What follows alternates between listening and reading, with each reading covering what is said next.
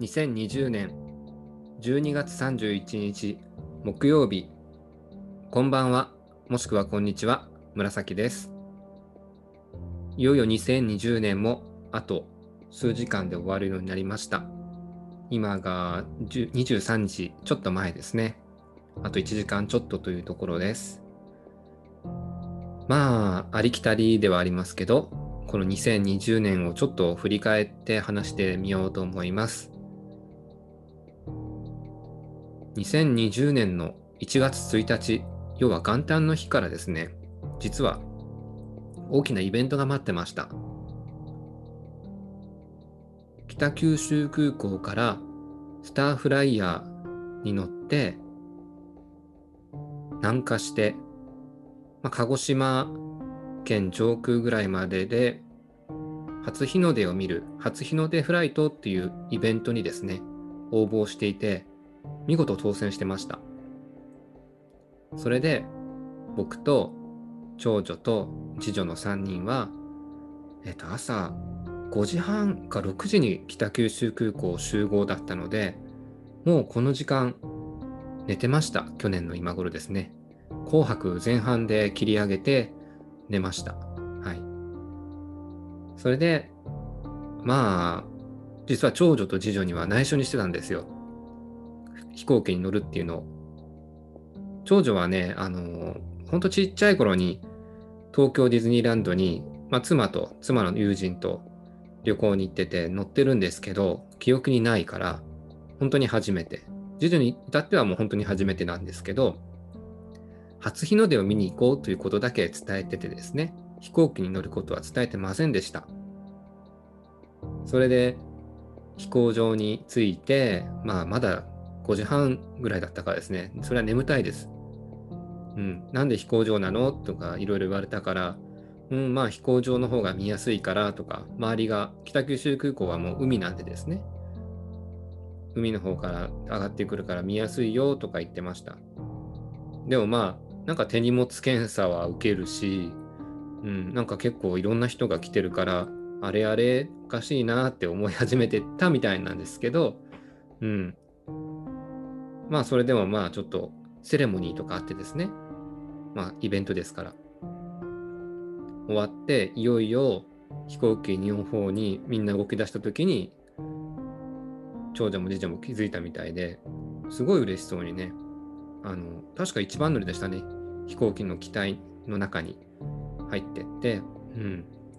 もうそれからはもうスターフライヤーのイベントすごいんですよ。うん。だから無料の企画なんですけど、はい。ご飯も出てくるし、いろいろ催しも機会であって、うん、盛り上がりましたね。うん。あの初日の出、忘れられないんですもんね。うん。長女も次女もね、初飛行機でテンション上がるし、スターフライヤーは、あの、ね、高い航空会社じゃないんですけど、結構座席もとか、機体もね、黒で統一されてて高級感ありますし、あのディスプレイも個別についててですね、好きな番組が見れるからですね、そんなんでなんかくつろいでいましたし、飛行機がぐるっとこう初日の出を見て、また北九州空港に帰ってきた後もですね、あのいろんなイベントであのビュッフェ形式の食事があったり、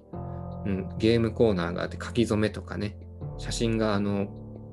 パイロットとかキャビンアテンダントの制服借りて撮れたりとか、いろいろ本当楽しんで、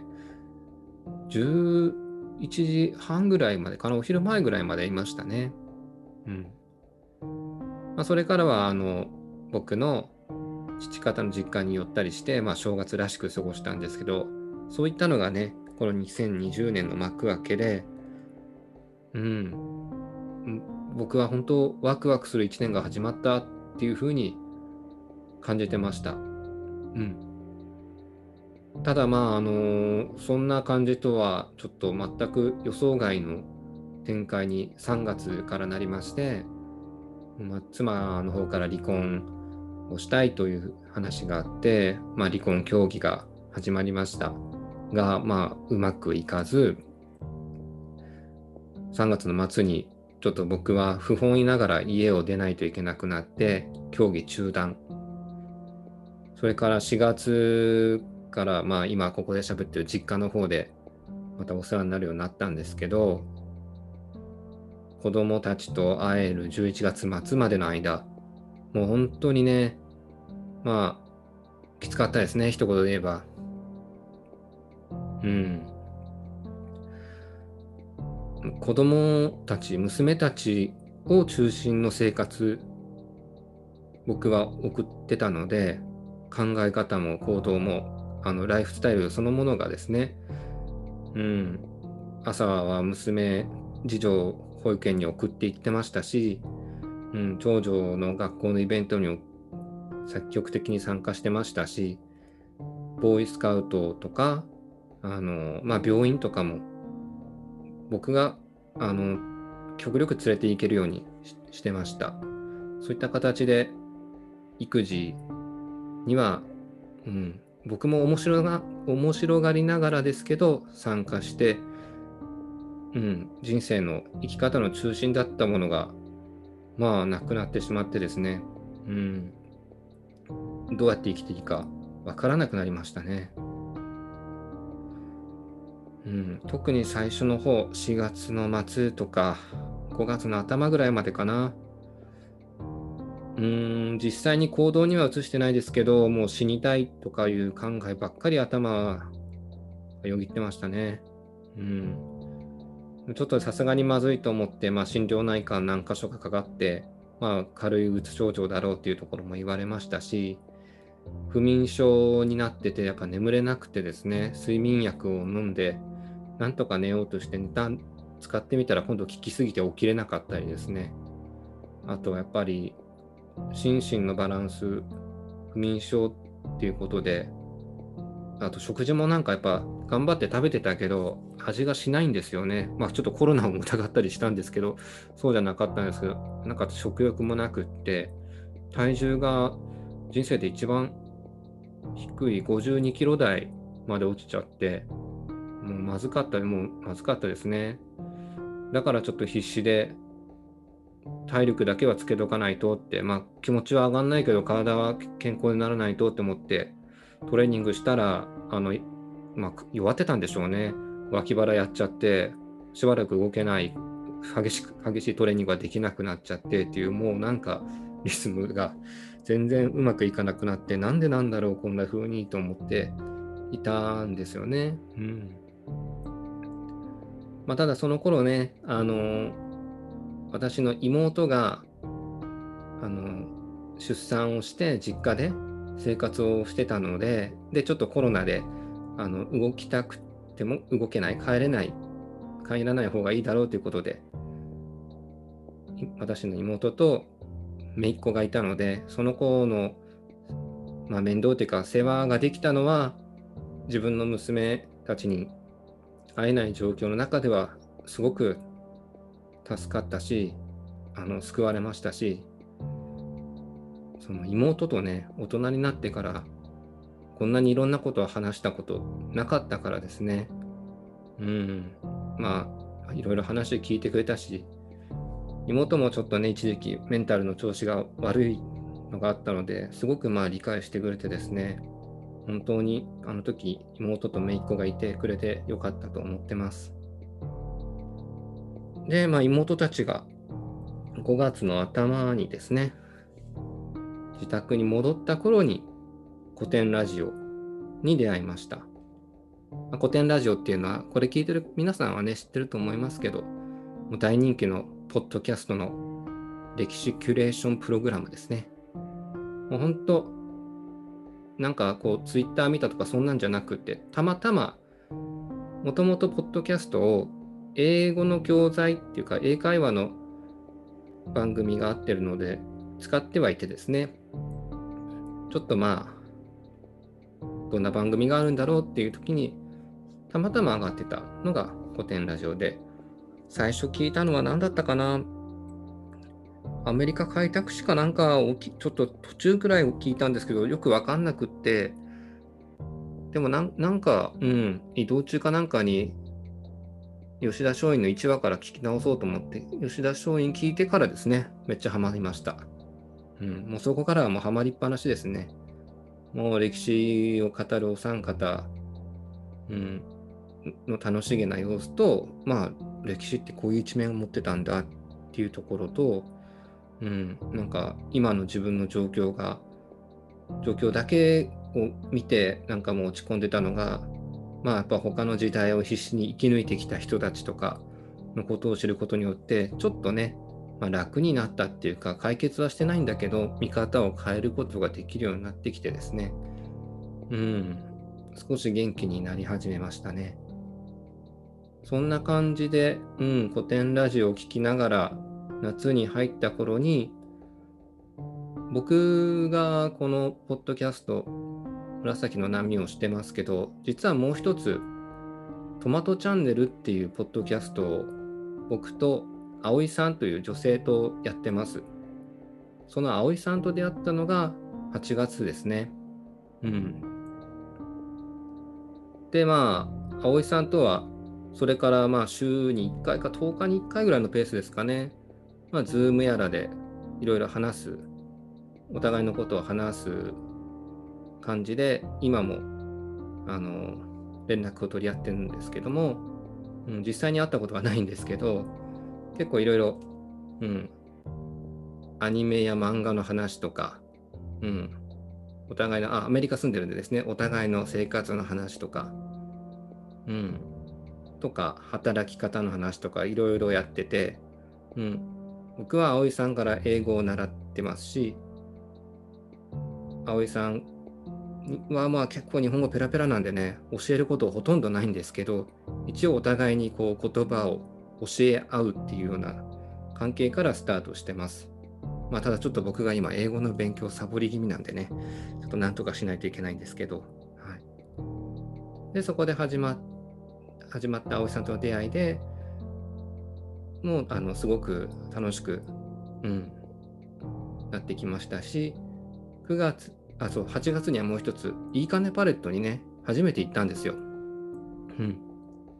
まあ、古典ラジオを聞くまでいいかねパレットの存在聞いたことあったかもしれないですけど覚えてないし行ったことはなかったんですけど行ってみたところもうなんか本当ワクワクする空間でね、うん、楽器が置いてあったり小学校なんですけど、元は。うん、そこの懐かしさもあったりしてね。もうただ行っただけなんですよ。何かするわけでもないけど、ふらっと行って、コーヒー飲ん買って飲んで帰ってきてるんですけど、すごいなんかまた行きたいなって思って、うん、そこからまたなおさら古典ラジオにはまりましたね。で、9月のいい金パレットである、あった古典ラジオのリアルオフ会に申し込んで当たって、そこで古典ラジオファンの方たちともあの知り合いになることができて、で、古典ラジオのコミュニティに入って、そこでもっとたくさんの方たちとお知り合いになれて、いろんな話題が歴史のことだけじゃなくて、本とか、まあ、アニメや映画や、うん、ゲームやら何やらかんやらいろいろですよ。読書会があったりとか、うん、いろんなとこに顔を出してですね、うん、本当楽しいコミュニティだなと思ってます。今もね、あのそこでお世話になってて、皆さんには助けられてますけど。で、そこの中で、まあ、あのこういうポッドキャストを始めようかなみたいな機運が10月ぐらいから高まってきて、で、僕も11月からこの番組を背中を押されて始めました。うん。で、まあ、約2ヶ月ですか、今日までで。えっ、ー、と、まあ、特別会と称した回も入れて、20回ぐらいかな、配信をしています。で不思議なことにね、あのー、このポッドキャストを始めて最初の方に、あのー、まあ、いつかこの番組を、まあ、ほとんど自宅で撮ってたり、車内で車の移動中に撮ってることがあったんですけど、いいかねパレットで子供たちと話す会を取りたいっていうのをポロッと言ったところね、うん、11月の末には本当久々に子供たちと会うことができて、しかもいいかねパレットのコントロールルコントロールルームで録音することもできました。なんか表現すること言葉に出すこと思いを伝えることで誰かに気が なんか聞いてくれたんかなって思えるぐらいね本当うん。早く夢が叶ってですねびっくりしましたけど本当嬉しかったですね。でそれから結構ねあのいい金パレットとかこのポッドキャストで言うとなんか実現する感じがするなんかパワースポットみたいな風になってですね。それでこの間もまあ娘たちとは面会の日に連れてって娘たちもねいいかねパレット大好きなんですよ、うん、太鼓叩けるしいろいろあるしって。メダカの学校があるし。だから行きたいっていうなら連れて行こうって思って連れて行ってます。はい。大体そんな感じですかね。うん。まあバーッと振り返ってみると、本当、まあ、辛いこと、別れもありましたし、嬉しいこと、楽しいこと、新しくできること、でき始められたこともあった、本当に大きな変化があった一年だったなと思います。うん。で、まあ、本当、いい悪いだけじゃなくて合ってる合ってないとかそういうなんか自分の考え方もいろいろ揺さぶられる一年でもありましたしなんだろう当たり前とか、うん、ものの見方とかさえもやっぱり本当にそうなのかとか、うん、一つじゃないっていうことが答えとかね見方が分かった一年でもあります。はい、まあこんなところで今年の振り返り、どっちかというとね、辛い話とかが中心になっちゃいましたけど、ここの2020年のうちに収めて、2021年はですね、まずは、あの、どうなりたいかっていうと、これはあの、急に変えるもんじゃなくて、まあ、僕の今でも一緒には暮らしてないですけど、中心は子供たちなんですよね。子供たちから見てまあ、子供たちに恥じない生き方をするっていうことですね。言えないよのようなことはしない。うん。まあ、そのまんま伝えて分かることと分からないことはあるんでしょうけど、嘘はつく、子供たちに嘘はつかない。そういう生き方をベースにして、うん、生きていくっていうのはあります。それと、まあ、何ですかね、自分らしさを探す、うん、発見する作っていくそういうものをちょっと意識していきたいなと思っています。なんていうかあんまり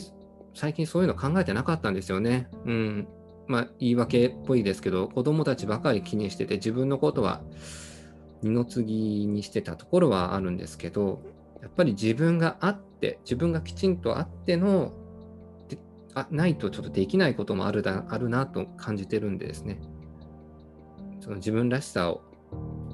隠れてる自分らしさを再発見したりちょっと新しく見つけたり、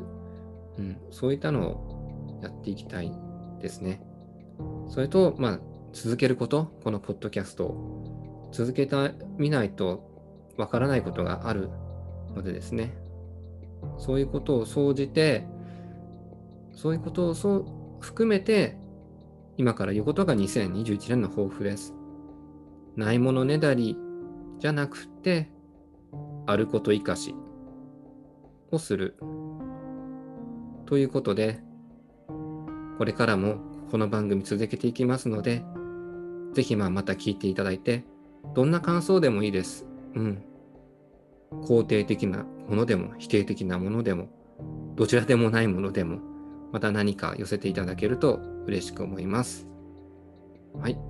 ょっと長くなりましたけど、2020年はこんな感じですね。皆さん、良いお年をお過ごしください。またお会いしましょう。紫でした。